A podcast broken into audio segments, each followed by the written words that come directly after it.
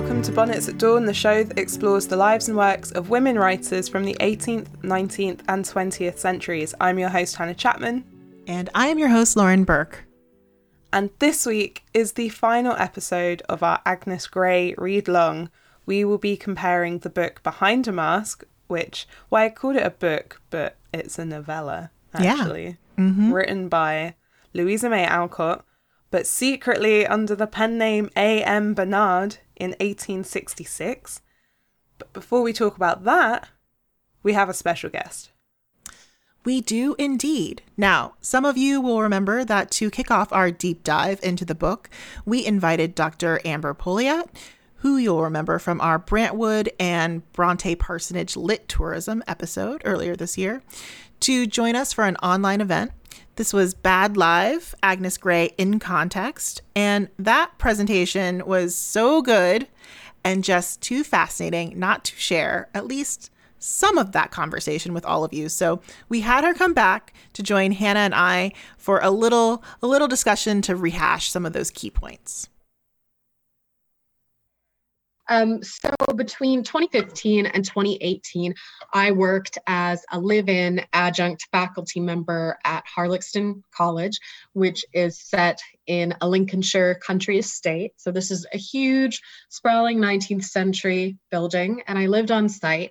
So I taught during the day, but I was also responsible for um, attending trips with students, traveling for their different experiential learning trips. I took them all over the U K and I took them to Europe. Um, and I would also be involved in other tasks like picking them up from the airport, things that were kind of unconnected with teaching, but it was a matter of other duties as assigned. Mm-hmm. And I had a little room that was kind of at the opposite end of the building from where the governess's room would be. So um, I had, yeah, I had my own little space there, and I would come into contact with students when I was coming and going. Um, I would eat in the refectory with them. So I had this odd experience that in some ways was similar to Agnes's, where your time wasn't really your own. Um, and I should say I love this job, and I'm really good friends with a lot of uh, the people that I met there. But I would have students come up to me in the refectory while I was eating breakfast and ask me questions about teaching. And so the um, boundary between my personal private life and my teaching was very porous um, and sometimes non-existent. So that was a really interesting experience. And then also it was fixed term. So I knew that I would be leaving after three years because that was the length of a postdoc. So I was kind of always thinking about the next situation that I had to apply to if we were going to use that governess terminology. I knew it was always short term. And the Victorian governess also knew that she was always short term, that she could be turned out at any time, um, depending on the family's changing needs or whether they decided to move or whether they didn't think she was an effective teacher. Mm-hmm. Um, and then governesses would also be, you know, turned out and dismissed once the youngest girl married or the boys went to school. So it was never a stable profession. There was always a lot of uncertainty. It was very precarious. That's really interesting. I love that you brought up like the boundaries, because I feel like that's what I feel are needed most in Agnes Grey. And I think we've had a lot of right. talk about how it's like a very claustrophobic novel and how it's so much in Agnes's head, but yeah, like externally, it's almost like you have to be performing or teaching or modeling behavior at all times, right? So, of course, Absolutely. There's a lot going on behind the scenes. Absolutely. Um, and so when Agnes is told that she has to take Marianne into her bedroom, which is her only private space within the house where she lives and works, that is a, a really shocking thing. And it's something that really disheartens her because it means that at no point during the day, she totally mistress of her own time. Now she really is on twenty-four seven. She has no privacy. She has no space to call her own. And it's obviously really difficult to carve out your own personal space when you are living in the place where you work. Um, so again, those boundaries are um, broken or, yeah, they they are totally broken for Agnes when Marianne occupies her bedroom. When you um when you were doing the presentation, you kind of gave a rundown of the architecture of the houses and how the rooms were laid out, and I think that's really relevant to that feeling of isolate of isolation and not having your own space. So could you run us through again like how the houses were built just to really make the governess's space as small and contained as possible?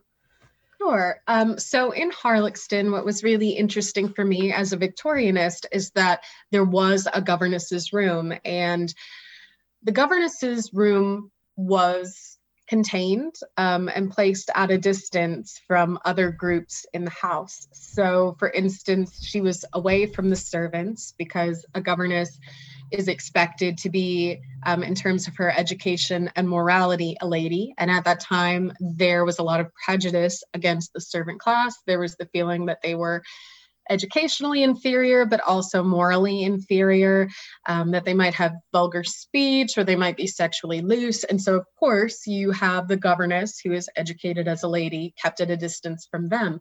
But then the governess is also not a member of the family, and she is a hireling.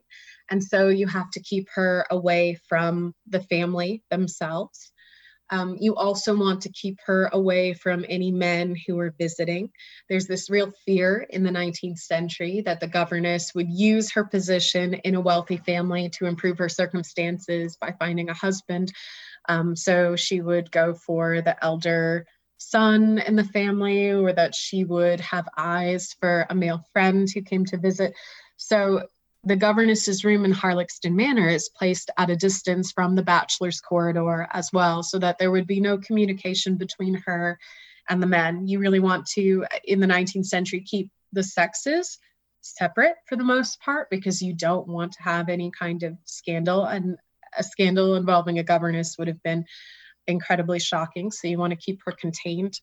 Um, but the governess's room in Harlaxton was contained in other ways as well. So there is a gold staircase outside of the governess's room, but the governess also has a private staircase, and that communicated from her bedroom all the way down to the nursery, where we she would collect her charges in the morning after they had been washed and dressed. And then across the landing would be the schoolroom, where she would teach them and give them their lessons. And then if you carry down one more floor, you hit the morning room, and she might present the children there in the morning to their parents and get orders for the day. So the way that Harlaxton is laid out architecturally, It it contains the governess, it prevents her from crossing into other spaces where she doesn't fit because of her class. And you can see how that governess's experience would be totally contained, um, very, very claustrophobic. She might take her meals in the nursery, or she might take them privately in her bedroom. Um, in a lot of cases, governesses were invited to eat with the parents, but it was by invitation. That wasn't something that you could necessarily expect to be doing regularly if you were a governess. So you can see from the architectural details at Harlaxton the way that being a governess is not just a social experience or an affective experience, but it's also an embodied experience, and there are limitations on the spaces that she can occupy and the way that she can move throughout the house. I think one thing that resonated with the audience during the presentation was the um, kind of f- the census and them sort of realizing that there was this surplus of women. And um, so I don't know if you want to talk about that a little bit, and how you have this this group of women that has these have these very real anxieties about like how they're going to like support themselves, and how this is like one of the only options.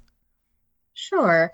Um, so the census is a technology that allows people to understand for the first time demographics um, and the proportion of different populations.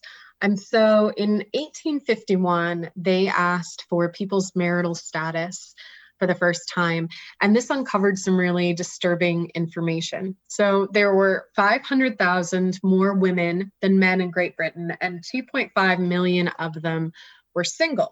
And so these women were described as redundant, surplus women because they weren't considered to be um, productive in terms of a heterosexual marriage.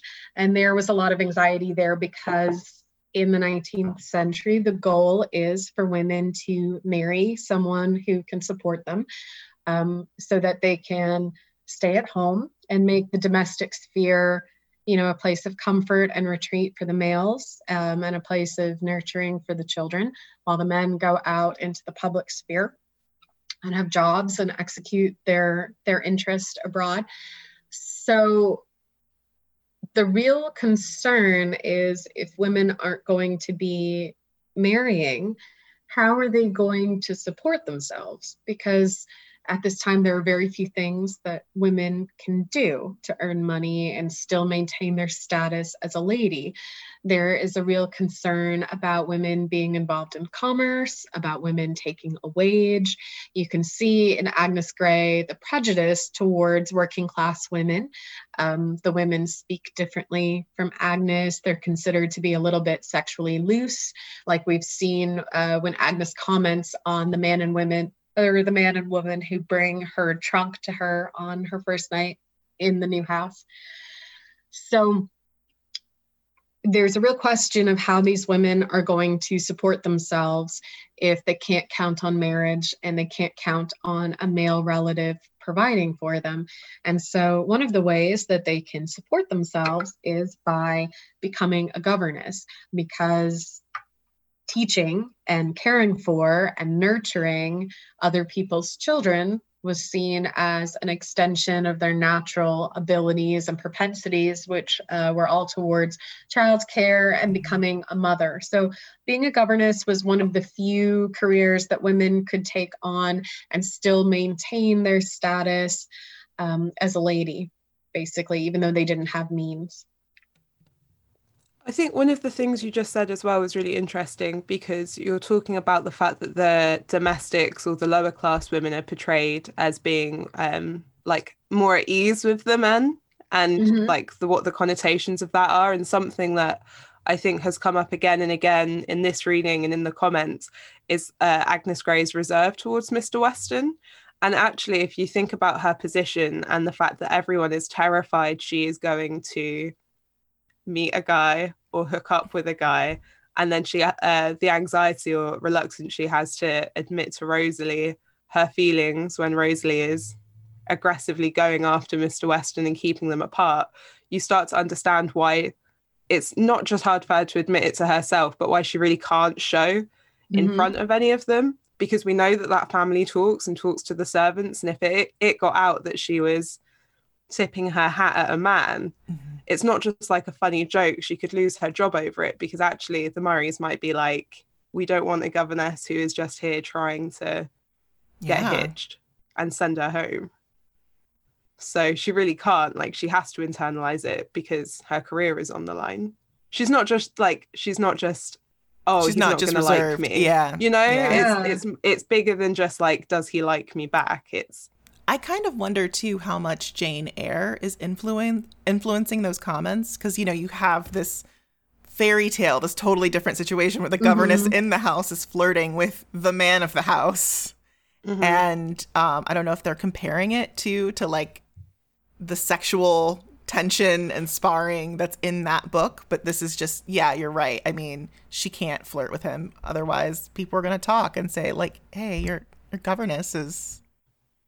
not modeling like, perfect behavior over there. Right. The gov- right. the comparisons with Jane Eyre as well are so interesting, because I think, and I know that you talked about it and I'm sure you have like a lot to say, but I feel like some of the things that happen in Jane Eyre would make more sense to me if it was more rooted in the career of being a governess. So some of Blanche Ingram's comments. Is that her name? I always get her, I always yeah. think her name is wrong. Mm-hmm. So just when the family kind of sat there talking about the governess and how they treat the governess, because Jane Eyre isn't particularly caught up in her job or thinking about her job or considering her place in the same way that Agnes does, you don't get a lot of the context for why people might think that. And then when you read Agnes Grey, you're like, all of these things people are saying in Jane Eyre suddenly makes sense to me yeah. because I understand the experience of being a governess, which is an understanding I do not get reading Jane Eyre. Right. So the only moment in Jane Eyre that really um, makes me feel like it is a governess novel is when she is sitting there listening to Blanche Ingram um, and the other house guests talk about terrorizing their governesses. Um, mm-hmm. And one of the stories is about the, the grown children, house guests, say, we made up a story that the tutor and the governess were in love. And of course, that has disastrous consequences for the tutor and the governess because they cannot be carrying on an affair. Um, so this is a real concern. There is a real risk that you would be turned out. And like you said, Hannah, this is a family that talks. They talk mm-hmm. to the servants. They talk to uh, other members of their social class. And if this gets around that Agnes is on the prowl or she is, you know, looking out for a boyfriend, there are really serious consequences because it will impact her ability to seek a new situation. There, there will be talk mm-hmm. about her. You know, the governess is not just tasked with teaching, reading, writing, arithmetic, geography, languages. She's also tasked with raising young women who are morally upright and who will be good nineteenth century wives and mothers. And so if this gets out, it can be disastrous.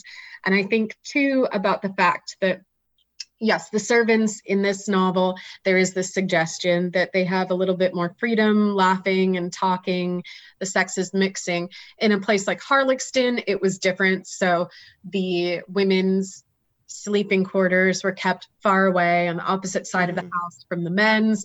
Um, there were all of these different ways to separate male and female servants so that you wouldn't have a scandal, you wouldn't have a pregnancy, you wouldn't have them carrying on. So that respectability is still important for the servant class, but they do get to socialize when they eat. Um, the servants in Agnes Grey certainly do get to socialize, men and women. And I think too about Rosalie Murray. Um, so her main purpose in her mother's eyes at this point is to flirt. It's to sing in the drawing room. It's to catch the eye of wealthy older sons who stand to inherit. So she has to flirt. That's part of her purpose. That's what's going to move her to the next level. But there's also a real risk there. So, um, Hatfield says, well, you know, I promise that I won't tell anybody about what happened, and I want you not to tell anybody about what happened. And so for Rosalie, he wants her to keep quiet because it would be embarrassing. Mm-hmm. For Rosalie, though, if he said uh, she's flirting all the time, she's carrying on in fields with random men, uh, there's this real risk that her marriage to Ashby won't come off. And so she has to keep that knowledge from his mother and from his family. And so silence is desirable for her as well, because that could ruin her reputation if she's known to be a flirt. So there is a risk, um, but for an upper class woman, the risk is different than for a working woman like Agnes, who needs to get a good referral and who needs to be able to go to a different situation. And yet Rosalie just uh, tells everyone anyway. Yeah. yeah. She's like, I don't care. care. She wants to blow it all up. Mm. Um, I think a lot of the other comments uh, that we've kind of gone through have talked about whether or not Agnes is good at her job. And mm. this is really hard to ascertain, I think, now especially. So in the nineteenth century, um, there were governess colleges that were set up to train governesses so that they would be able to offer a higher standard of education and command a higher wage. Mm-hmm. But Agnes is a home-educated governess. And so for her first post, I would say she's she is not successful because she is approaching these children from her point of reference, which is living in a loving family where the parents are devoted, where she has been taught by her mother. And the implication is that she's also been taught some of the classics by her father, but her mother is basically her teacher. And so she loves her mother. She honors and obeys her parents. This is a loving kind of um, educational environment, whereas in the home of the Bloomfields, the parents are, the mother is overindulgent, but she doesn't really care about her children's moral development in the way that Agnes's mother does. And Mister Bloomfield is uh, an alcoholic, mm-hmm. and he is very aggressive, and he is verbally abusive with the mother and with the servants, and he's always angry, and the children obey him because they're afraid of being punished. He has these violent outbursts, and so the children have received no moral education from their parents and no discipline. And so Agnes coming in and saying, um, you know, don't you want to please me because you're good children? Don't you want to do the right thing because that's the moral thing to do? And that's not going to be effective for them because they've only ever been indulged and punished. And so she is totally powerless to work any change. Um, there's also the issue that she has no authority to work any change. So she is not allowed to um, scold them. She's not allowed to give them any kind of punishments because the mother wants to take control of that. Uh, so she has absolutely no authority and no power within that situation. So I would say that she's unsuccessful, but she's also living in a very chaotic, volatile, emotionally abusive family. And so it would be impossible for her to work much change given ha- the short amount of time that she's there and given the limitations on her power. And, and also given how naive she is when she first goes into that situation, because she is used to just an ordinary, loving, religious home. Mm-hmm. I would say for her second post with the Murrays, I think she is much more successful. Uh, obviously, Matilda won't learn from her. Matilda is not interested in anything that she has to say. But the fact that Rosalie calls upon her in her time of need, the fact that Rosalie seeks Agnes out as a confidant because she knows that she can trust her, that all speaks, I think, to Agnes's success in forging a real, um, authentic connection with Rosalie. Rosalie's mother basically wants to dress her up and sell her to the highest bidder. Mm-hmm. So her mother is, is not the kind of trustworthy confidant that Agnes is. Agnes is the only person in her life who will not flatter her, but who will give her good, honest advice to the best of her ability. Um, and Agnes is a person who will put her own desires and her own comfort on hold in order to go and provide Rosalie with emotional support. So I would say that her, her instruction of Rosalie might not be one hundred percent successful because Rosalie is an older student when Agnes arrived, and because she has been groomed by her mother to just be ornamental and showy and beautiful and to find a husband. But in many ways, you can see that Rosalie is receptive to Agnes's influence.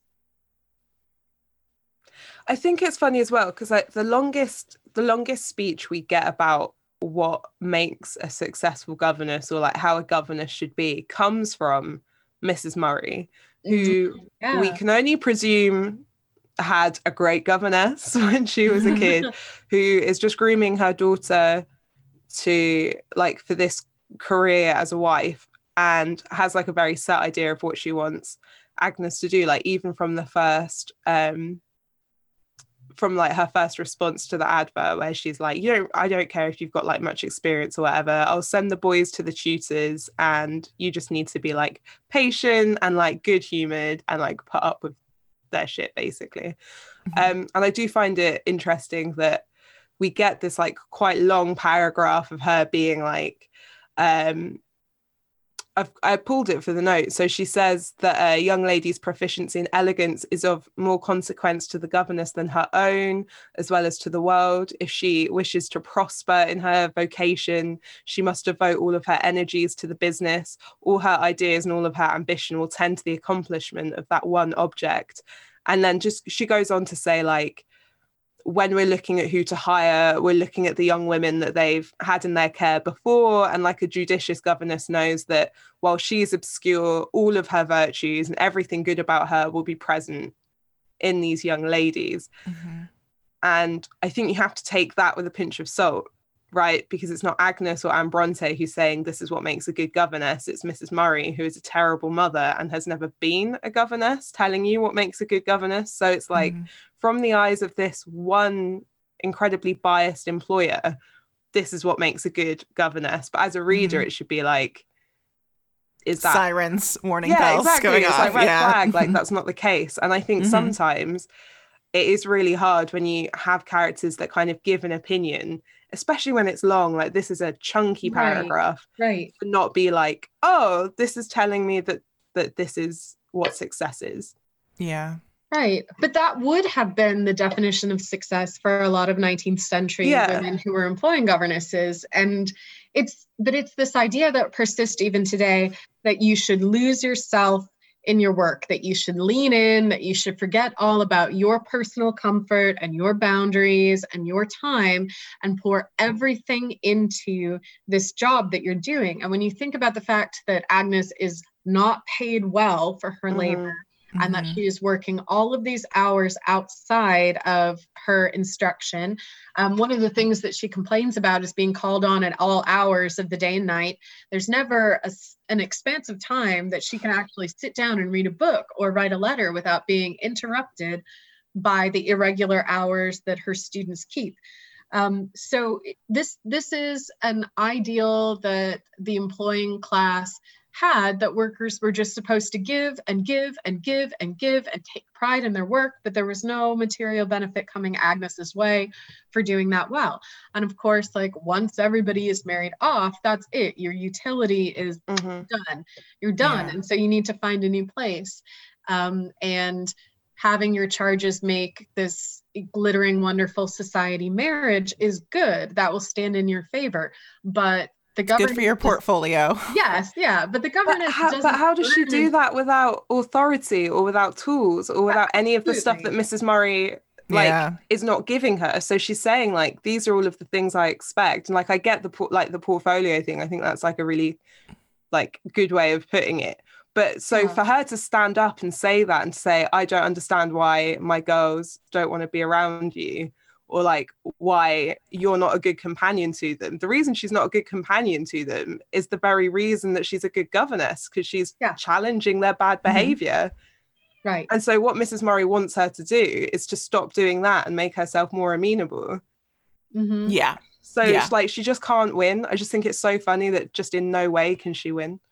Absolutely. But I think this idea about ambition is, is really interesting too, because in um, the governess's benevolent institution, in um, an essay that was written in support of them and attached to that short story, Bread Upon the Waters, they say, you know, a governess puts all of this work in, all of this ambition, she strives to do her job well, and she meets with absolutely none of the benefits that a man would do if he put all of his ambition and his mm-hmm. work and himself into a job. So I, I think you're absolutely right that on one hand, this is just totally um, not achievable, because Rosalie has been groomed to be one thing and Agnes is offering her a moral education that is totally worlds away.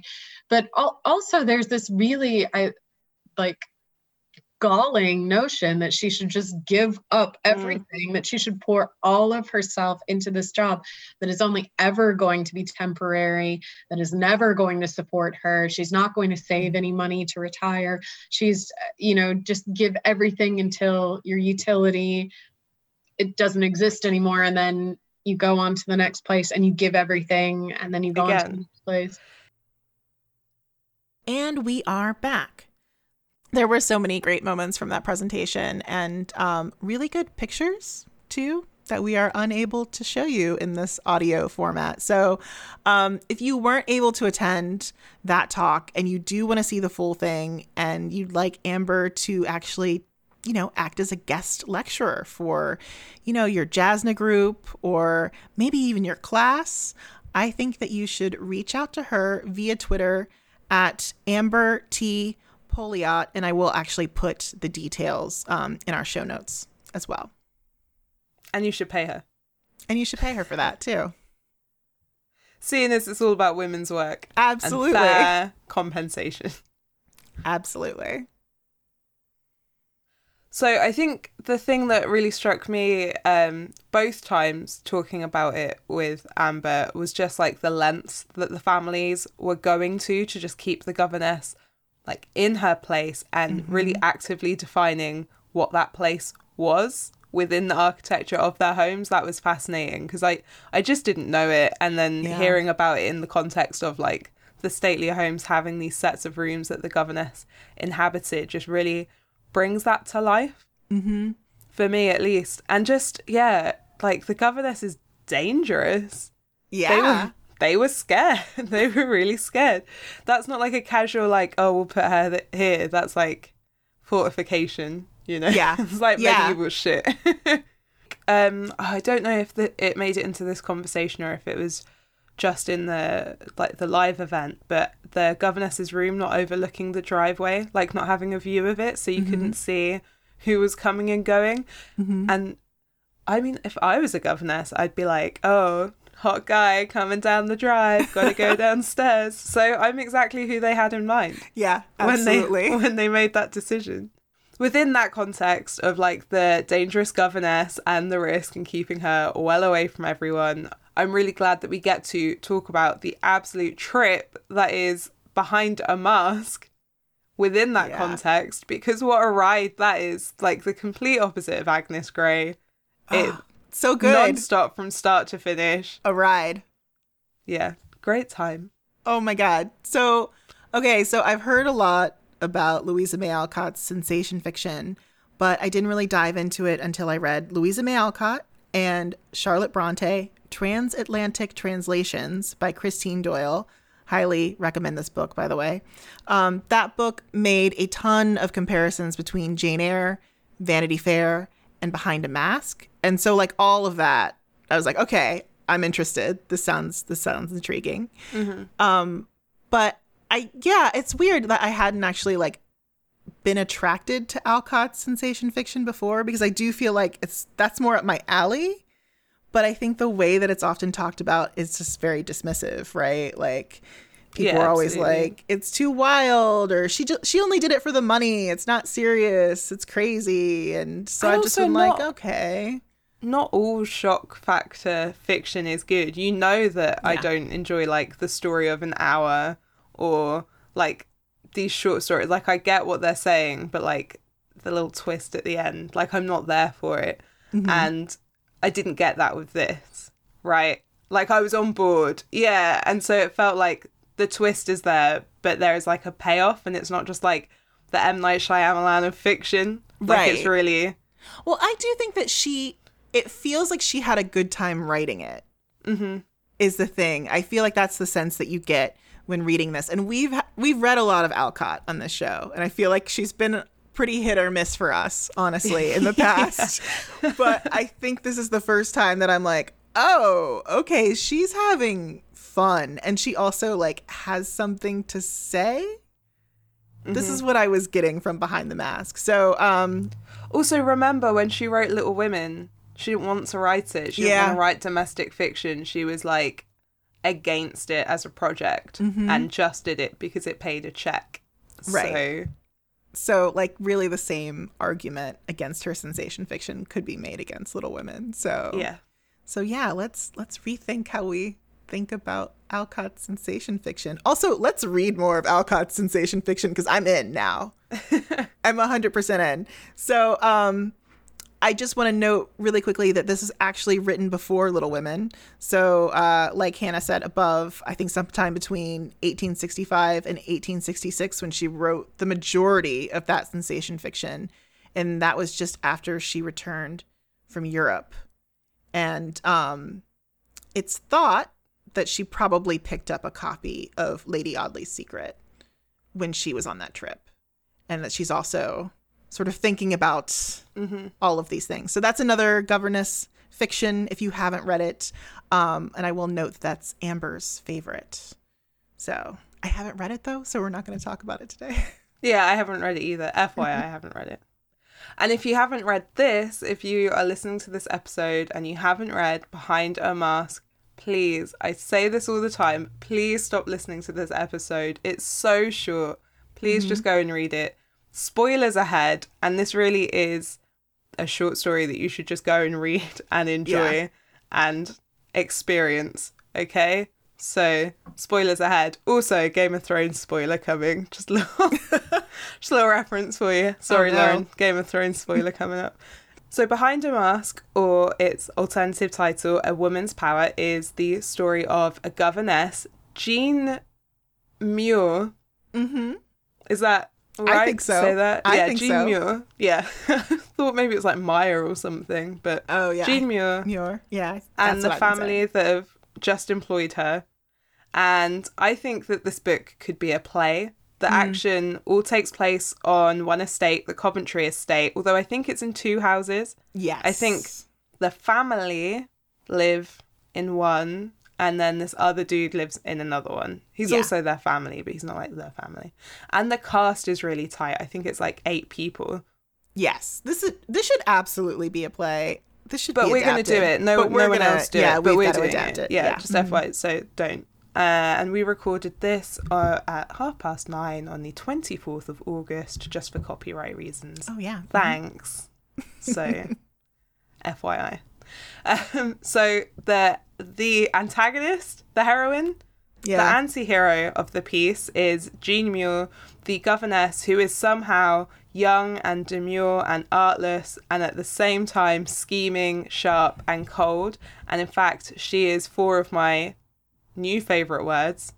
Uh, usurper, tyrant, incubus and spy, I yeah. believe could be yeah. used and to describe Bronte her. Described her in Agnes Grey. uh, we've also got Gerald, who is handsome but indolent. And indolent mm-hmm. is like, what, willfully lazy? Yeah. Yeah. I'm indolent. So I really... Yeah, me yeah. too. Oh, well, that's what I was gonna say. I'm Lauren. I'm the Gerald of the. Of the I'm Gerald. Okay, so he absolutely gets off on the wrong foot. He doesn't bother to order a carriage for her because, I mean, who, who cares? There's no reason not to. It's Save not even it. that he doesn't care. It's just like, pff. yeah, whatever. Just didn't want like to be annoying. I think he did it to just be annoying. Mm-hmm. Uh, and he also just loudly chats shit about her with his cousin while she's in the room, yeah. while Jean's in the room. And so then that leads us to Lucia, who's the aforementioned cousin, who is living with the family in the hopes that she's going to marry Gerald. Now, mm-hmm. they're not engaged, but it is understood in the same right. way that it's understood Mister Darcy's going to marry his cousin, right? Mm-hmm. Yeah. It's like keep it in the, the family. Deepest wish of Gerald's dead dad. that that yep. would happen. She's beautiful, she's cold, she has a maid called Dean who loves hiding in bushes, just mm-hmm. like Mister Weston. So that's really another does. character, Dean. Uh, you've got Edward, who's the younger brother, who's in his early twenties, and he's like kind and nice and bored, and he just wants to be a man. Yeah. You he's know? Just, he's just like that little brother who's kicking about. Yeah, and it's, it is quite sad because it's like it keeps talking about how he wants an occupation and Gerald has the power to help him get something mm-hmm. and is too lazy to do it. Yeah. So that's like a plot point. Uh, and then you've got Bella, who's sixteen, and she is Jean's sole charge. And she is repeatedly described as being simple and like a simpleton. But as far as I can yeah. tell, she's just like a nice girl who's lived yeah. a sheltered life. Listen, I don't understand what they She's no Rosalie is the thing. Ex- yeah, she's harmless. Yeah. Uh, and then we've got a silver fox, dad bod god in the form. in the form of Sir John, who is wealthy and titled, and I think the owner of the estate as a whole. Yes. I think the rest of the family are living in another... His is like the nice house. Mm-hmm. And they also have a nice house, not a great house. Right. It's an all right house. I feel Better like it's my house. I kept like a, picturing it as like sort of like a a dowager's like cottage on the estate. See, I, I just kept thinking of it as a stately home, but then with another bigger fuck off stately home next to it, which doesn't make any sense. They like they don't specify, and they should. It it yeah, they should specify. Yeah. Wait, and then one last person, because this is really short. Yeah. Uh, Missus Coventry, the mum, who is sick and keeps to herself. Mm-hmm. Life goals, I wrote. Great. I guess. I want to sit in my room and not see my children. It's she seems so... fine. She seems yeah. simple. She seems, yeah, she's lovely. Like, she uh, definitely total opposite to the mums that we've encountered in Agnes Grey. Okay, so I know you're rolling your eyes at me, but um, let's go ahead and cast... our play. Okay, let's dreamcast this thing. Okay, so Jean, Anya Taylor-Joy, uh, Gerald. Do we have anyone for Gerald? Who's What's the one he like? twenty-five. One of the He's boys the brother. You fancy. One of like the one insipid the Englishmen you fancy. I should just like make that chapbook, shouldn't I? Yeah. Insipid Englishmen that I fancy. Yeah. Could be Hiddleston. That one that you be... like, the detective one. Oh, you know I love Sean Evans. Yeah. He's my he's my husband. Just he's too old for this, though. Someone with grey eyes. I don't know. No, you know um, Donald Gleason. Domhnall Gleeson. Yes. Yeah, he would be great. Okay. Um, he's in here. I want to cast Tessa Thompson as Lucia. Done. Because she was really she was good. Stone cold in Westworld, and I just think that Lucia just needs to be like blank face. She needs to see right face. Through you. Yeah, exactly. Absolutely. Edward, younger brother, Who cares? early twenties. Any anyone. He this can, is a free he's an for up all. And coming, any guy. Open casting yeah. call for him. Straight from drama school from that guy. And Bella. Um, Bella, ooh, some yeah, child Bella. That was I don't, in a sick. I don't care. The children. I don't know I don't any care. sixteen-year-olds. I'm I'm too old to know anyone under thirty-five. I think.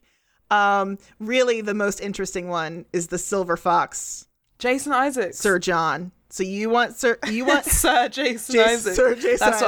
What I call him when Does he takes a show. He might be a Sir Jason Isaacs. I I don't. I can't ask Siri again because it will talk to me. um, I want Rupert Graves. We're up for either, though. We're we're really flexible. Lauren's so, flexible. You know. I want Jason Isaacs. I've already said it. Uh, Missus Coventry. Someone's sickly. I'll do it. Hannah will do it. Hannah's Missus Coventry. So the story that all of these excellent actors and actresses are going to be Uh, acting out for us. Mm-hmm. Uh, the story that unfolds is just this completely fascinating account of Jean Muir using her wits and her wiles to make basically each member of the family fall in love with her. And then yeah. the way she starts pitting them against each other and playing with them and putting on her act and like when it slips and when it breaks and what she allows people to see, just until she reaches her final goal, which is a home and financial security. Now, of course, not everyone is taken in, otherwise it wouldn't be a good book. Right. There'd be no suspense. No suspense. So the people that aren't taken in are Gerald, Lucia, and Dean. And then seeing her navigate that situation and maneuver them without them being able to do anything is excellent. And also, yeah. I won't tell you which, but one of them doesn't trust her, but then does trust her, but then simultaneously doesn't trust her at the same time. And there's this really good mm-hmm. bit where it's like when she's there, they're in, and then when she's not there, the doubts creep in. Yeah. And I was like, yes, Jean, get it. So there's great scenes. They're gonna have great scenes together. Amazing scenes. Uh, so there's disguises, there's declarations of love, there's letters, there's forgeries, there's races against time, there's love triangles, there is a train crash, and there mm-hmm. is a casual middle-class Victorian blackface incident. It's all there. Yeah. It's all that, that is everything in there. You expect from an Alcott book, just right there. Right Did you there. Get the stabbing in there? There was a stabbing oh, in there. A, yeah, there's a stabbing. Yeah. Mm. So many things happen in this book. It's amazing. I just the plot will absolutely give you whiplash, like especially after reading Agnes Grey. Just like total opposites story-wise. And yet, um, I feel like they are ultimately trying to say a lot of the same things, oh, I which think is really interesting. They pair perfectly. It's like cheese and chutney. So again, I'm going to recommend that everyone read this Louisa May Alcott, Charlotte Bronte, Transatlantic Translations. Just really interesting to see, you know, just the ways that Louisa May Alcott was influenced by Charlotte Bronte, um, and how she incorporates that into her storytelling, and just some of the like small references that she has in Behind a Mask to Jane Eyre are actually really interesting and fascinating to break down. But um, here's, I'm going to read this line that I think stood out to me from the book and made me think of Agnes Grey. So this is uh, Doyle talking about Jean. Wherever Jean is, there are bursts of laughter and animated conversation. The narrator comments, "The very servants liked her, and instead of being what most governesses are, a forlorn creature hovering between superiors and inferiors, Jean was the life of the house." And um, that made me think of Agnes Grey because she's described exactly the opposite way. Yeah. Um, And it made me think about just how Agnes is so true to herself as a person, and she just will not Perform. pretend. Yeah. But Jean is an actress, and as an actress, she is the ideal governess because yeah. she will perform this like femininity. She will perform like whatever, she'll be whatever these people want her to be. Um, and she's so, a, she's yeah, a different I feel... person for each of them, I think, is yes. the important thing. Um, mm-hmm. There's, hey, listen, there's a great Star Trek episode where uh, there's this like alien woman who's been grown to be the ideal mate for whoever she meets. And it's just mm-hmm. like that. The, something that I really liked was that um, Behind a Mask starts from the family's point of view while they're expecting her mm. arrival, which we never really get in Agnes Grey. And mm-hmm. that it, it was just interesting. I think they're like a good thing to read one after the other. Definitely Behind a Mask after Agnes Grey because it's a bit sillier. Yeah.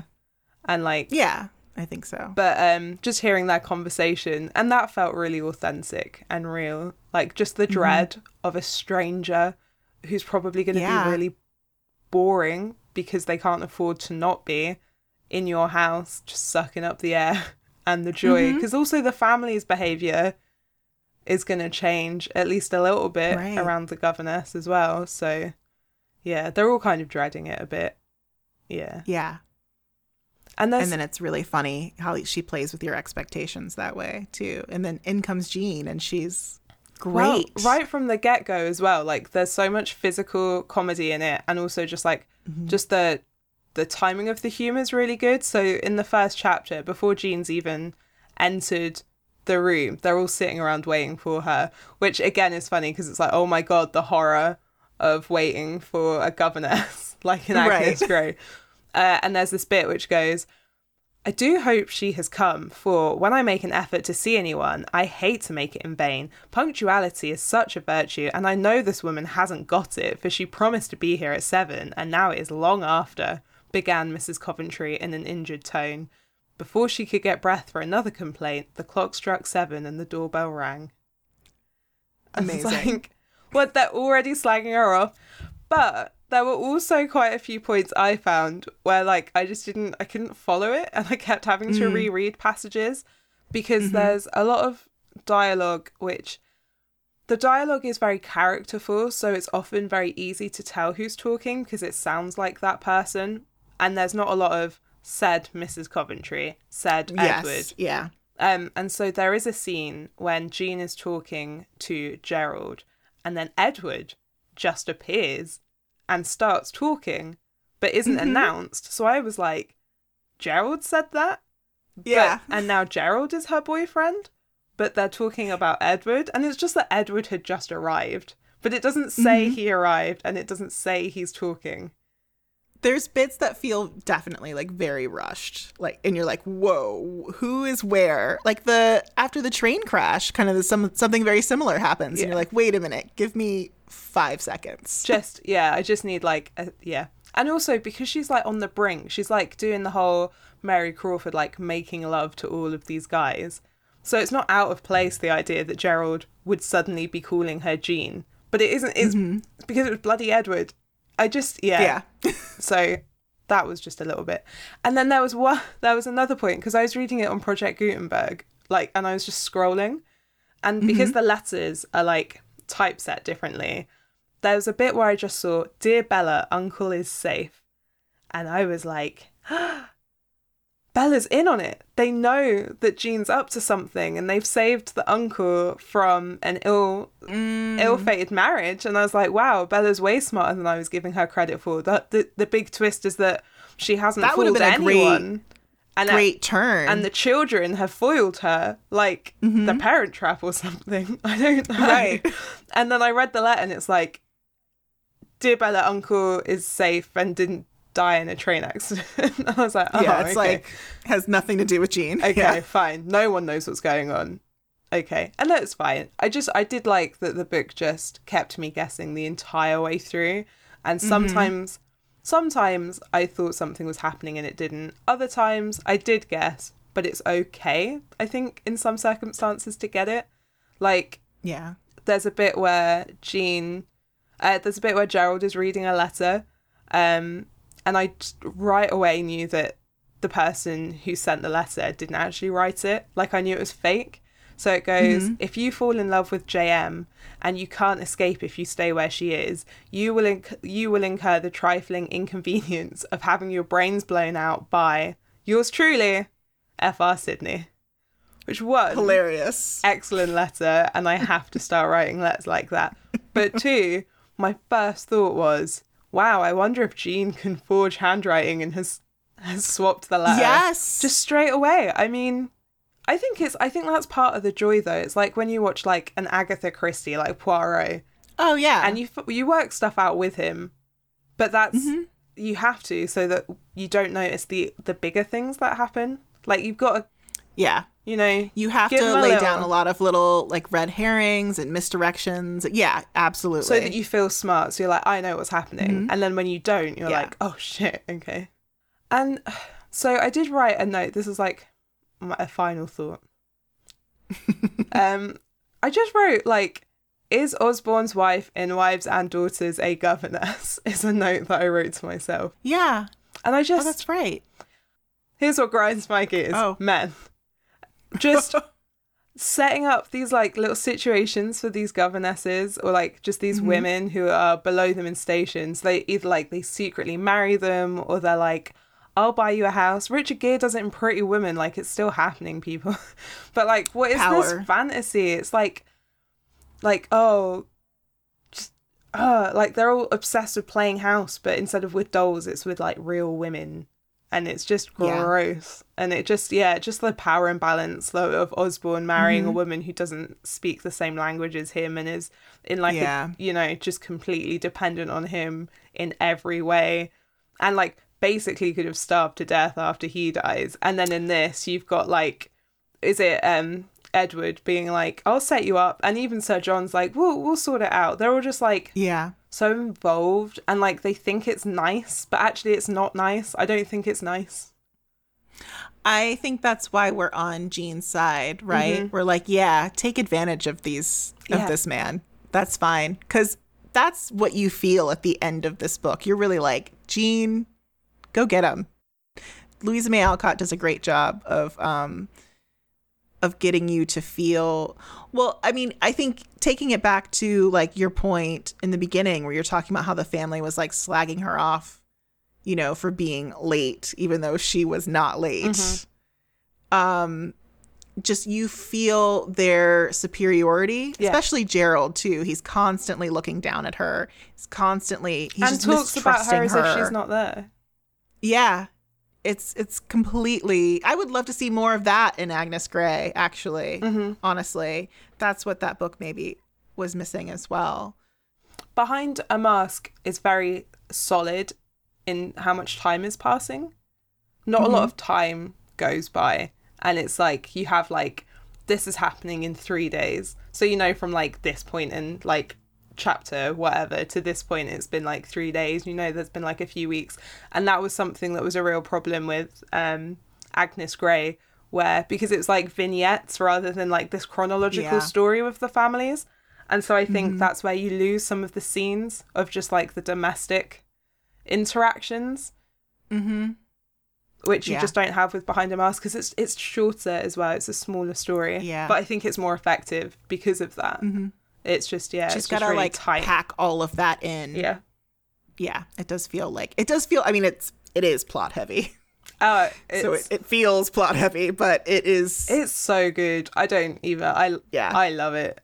It was really fun discussing this book in the Facebook group too, and seeing everyone have the same, just like, what the heck reactions to all of the story beats. Um, so Eleanor said, the contrast with Agnes Grey is so stark. Just think of how Agnes deals with all of those uncomfortable walks to the church where she's the third wheel by pretending that she's just super interested in the flowers and birds. Jean would have like found some way to be part of the conversation while appearing to avoid it. Mm-hmm. Absolutely. Yeah. Well, the first few times Gerald would walk with Lucia and ignore her. So then she would actively walk with Bella. And then eventually she would walk with Edward. And then Gerald would get upset and be like, Edward, yes. you walk with Lucia. And then he would end up walking with Jean. Or at least trying she did a, to. She did a lot of like actively ignoring Gerald mm-hmm. and like not giving him attention so that he would just become obsessed. Yeah. And Neve agreed, saying, uh, Agnes has no charisma. She's too direct and it's too easy for her to be made to feel uncomfortable. Jean drags everything out, plays mind games with everyone, and what self-belief. Fictional Victorian villains are the best. I agree. Yeah. Well, you needed an actress. That's the thing. I think that's what we've learned yeah. about being a governess. You actually need to be a really great actress. Yeah, I think that's a really good point that you've made. And figure out how to play people. Um, she also said, if this is the kind of stuff Professor Bear berated Joe for writing, then maybe I'm not so into that relationship anymore, even if he is Louis Garrel. Is that the guy who played him in the la- latest I, one, I'm guessing? That was me. He was pretty hot. I mean, I'm into that. Uh, why would you spoil my fun, Bear? Agreed. So we also, uh, there was also a lot of chat just about the costume reveal in chapter one, which is mm. such a weird moment. I think that was the first point where Great. I just was like, because I, I actually, like, I'm not just saying I was screaming. Like, I mean, I was, like, in my bedroom, like, what is going on? What? Yeah. Um, oh, one hundred percent. Yeah, so I'm going to read this quote because it's, it is crazy town. Uh, Still sitting on the floor, she unbound and removed the long, abundant braids from her head, wiped the pink from her face, took out several pearly teeth, and slipping off her dress, appeared herself, indeed, a haggard, worn, and moody woman of thirty at least. The metamorphosis was wonderful, but the, the disguise was more in the expression she assumed than in any art of costume or false adornment. Now she was alone, and her mobile features settled into their natural expression, weary, hard, bitter. thirty, at least. Yeah, that's, like, offensive. Because she's like, she appeared herself indeed, haggard, worn, and moody. And I'm like, I turned thirty this year.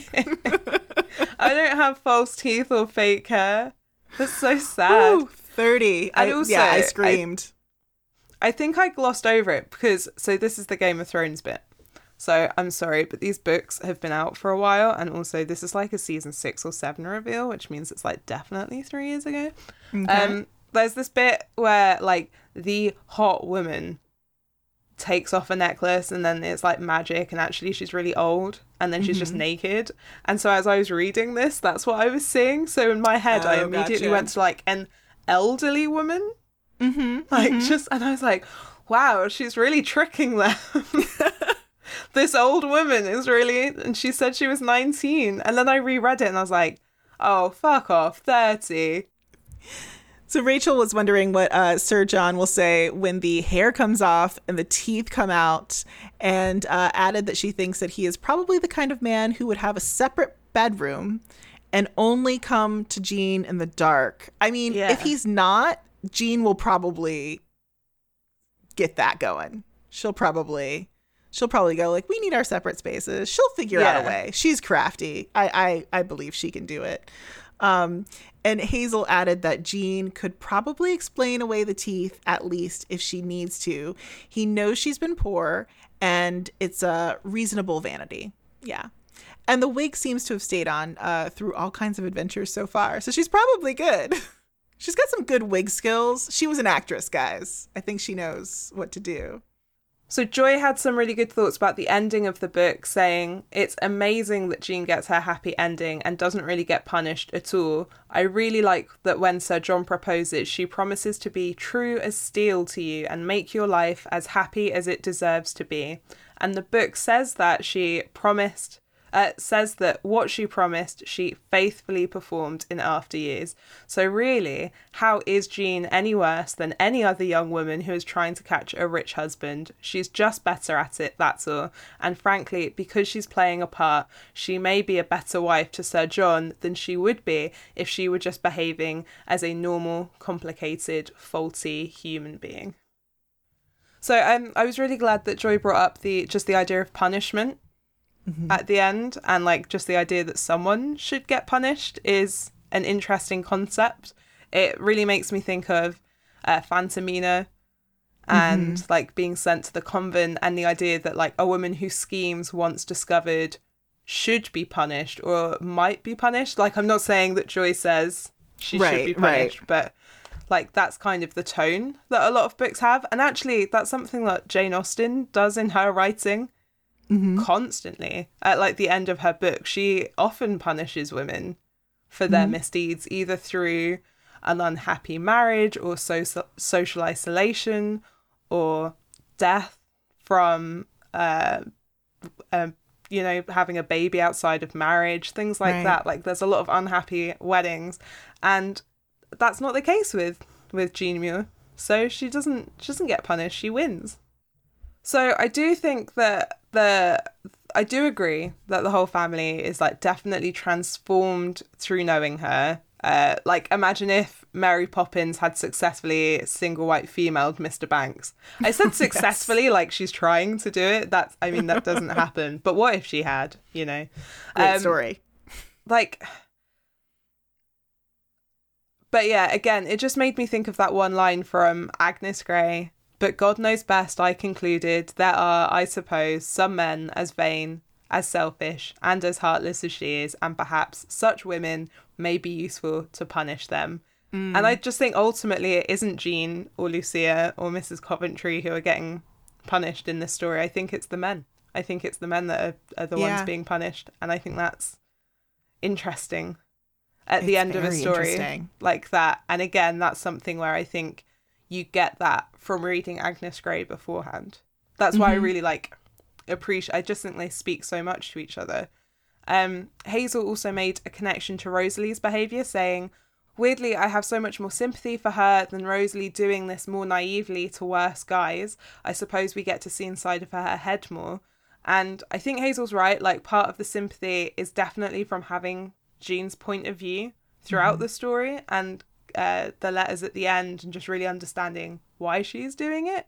Yeah. But also, Jean has a goal and a purpose, at least for mm-hmm. what she's doing to Sir John.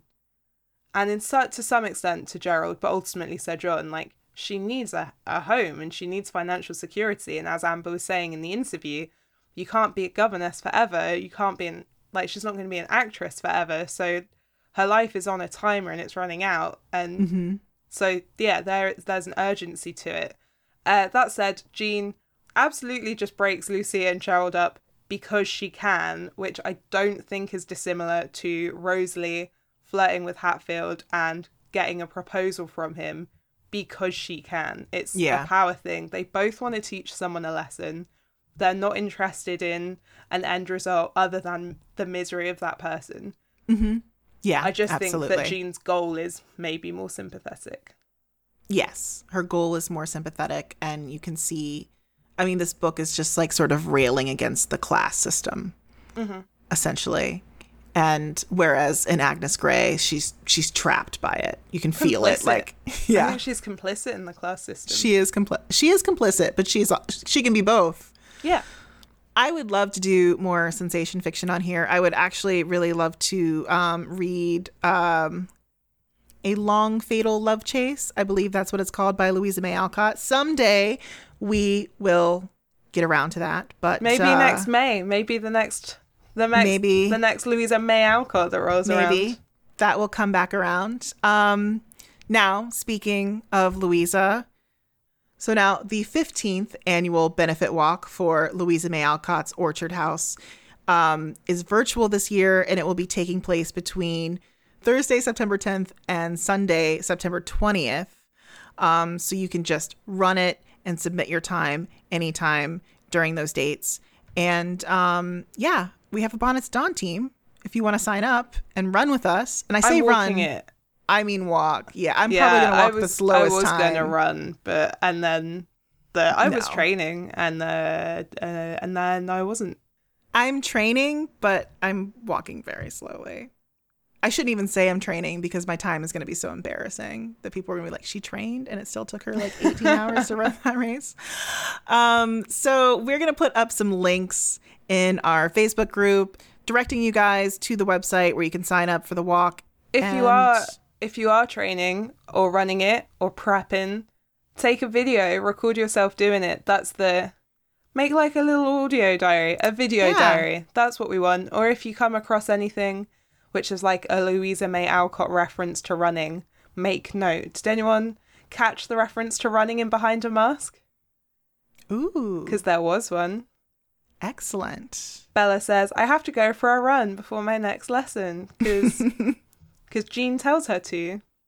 And if you would like to wear a very special Team Alcott t-shirt during your video or during your run, then we can help you out with that, can't we, Hannah?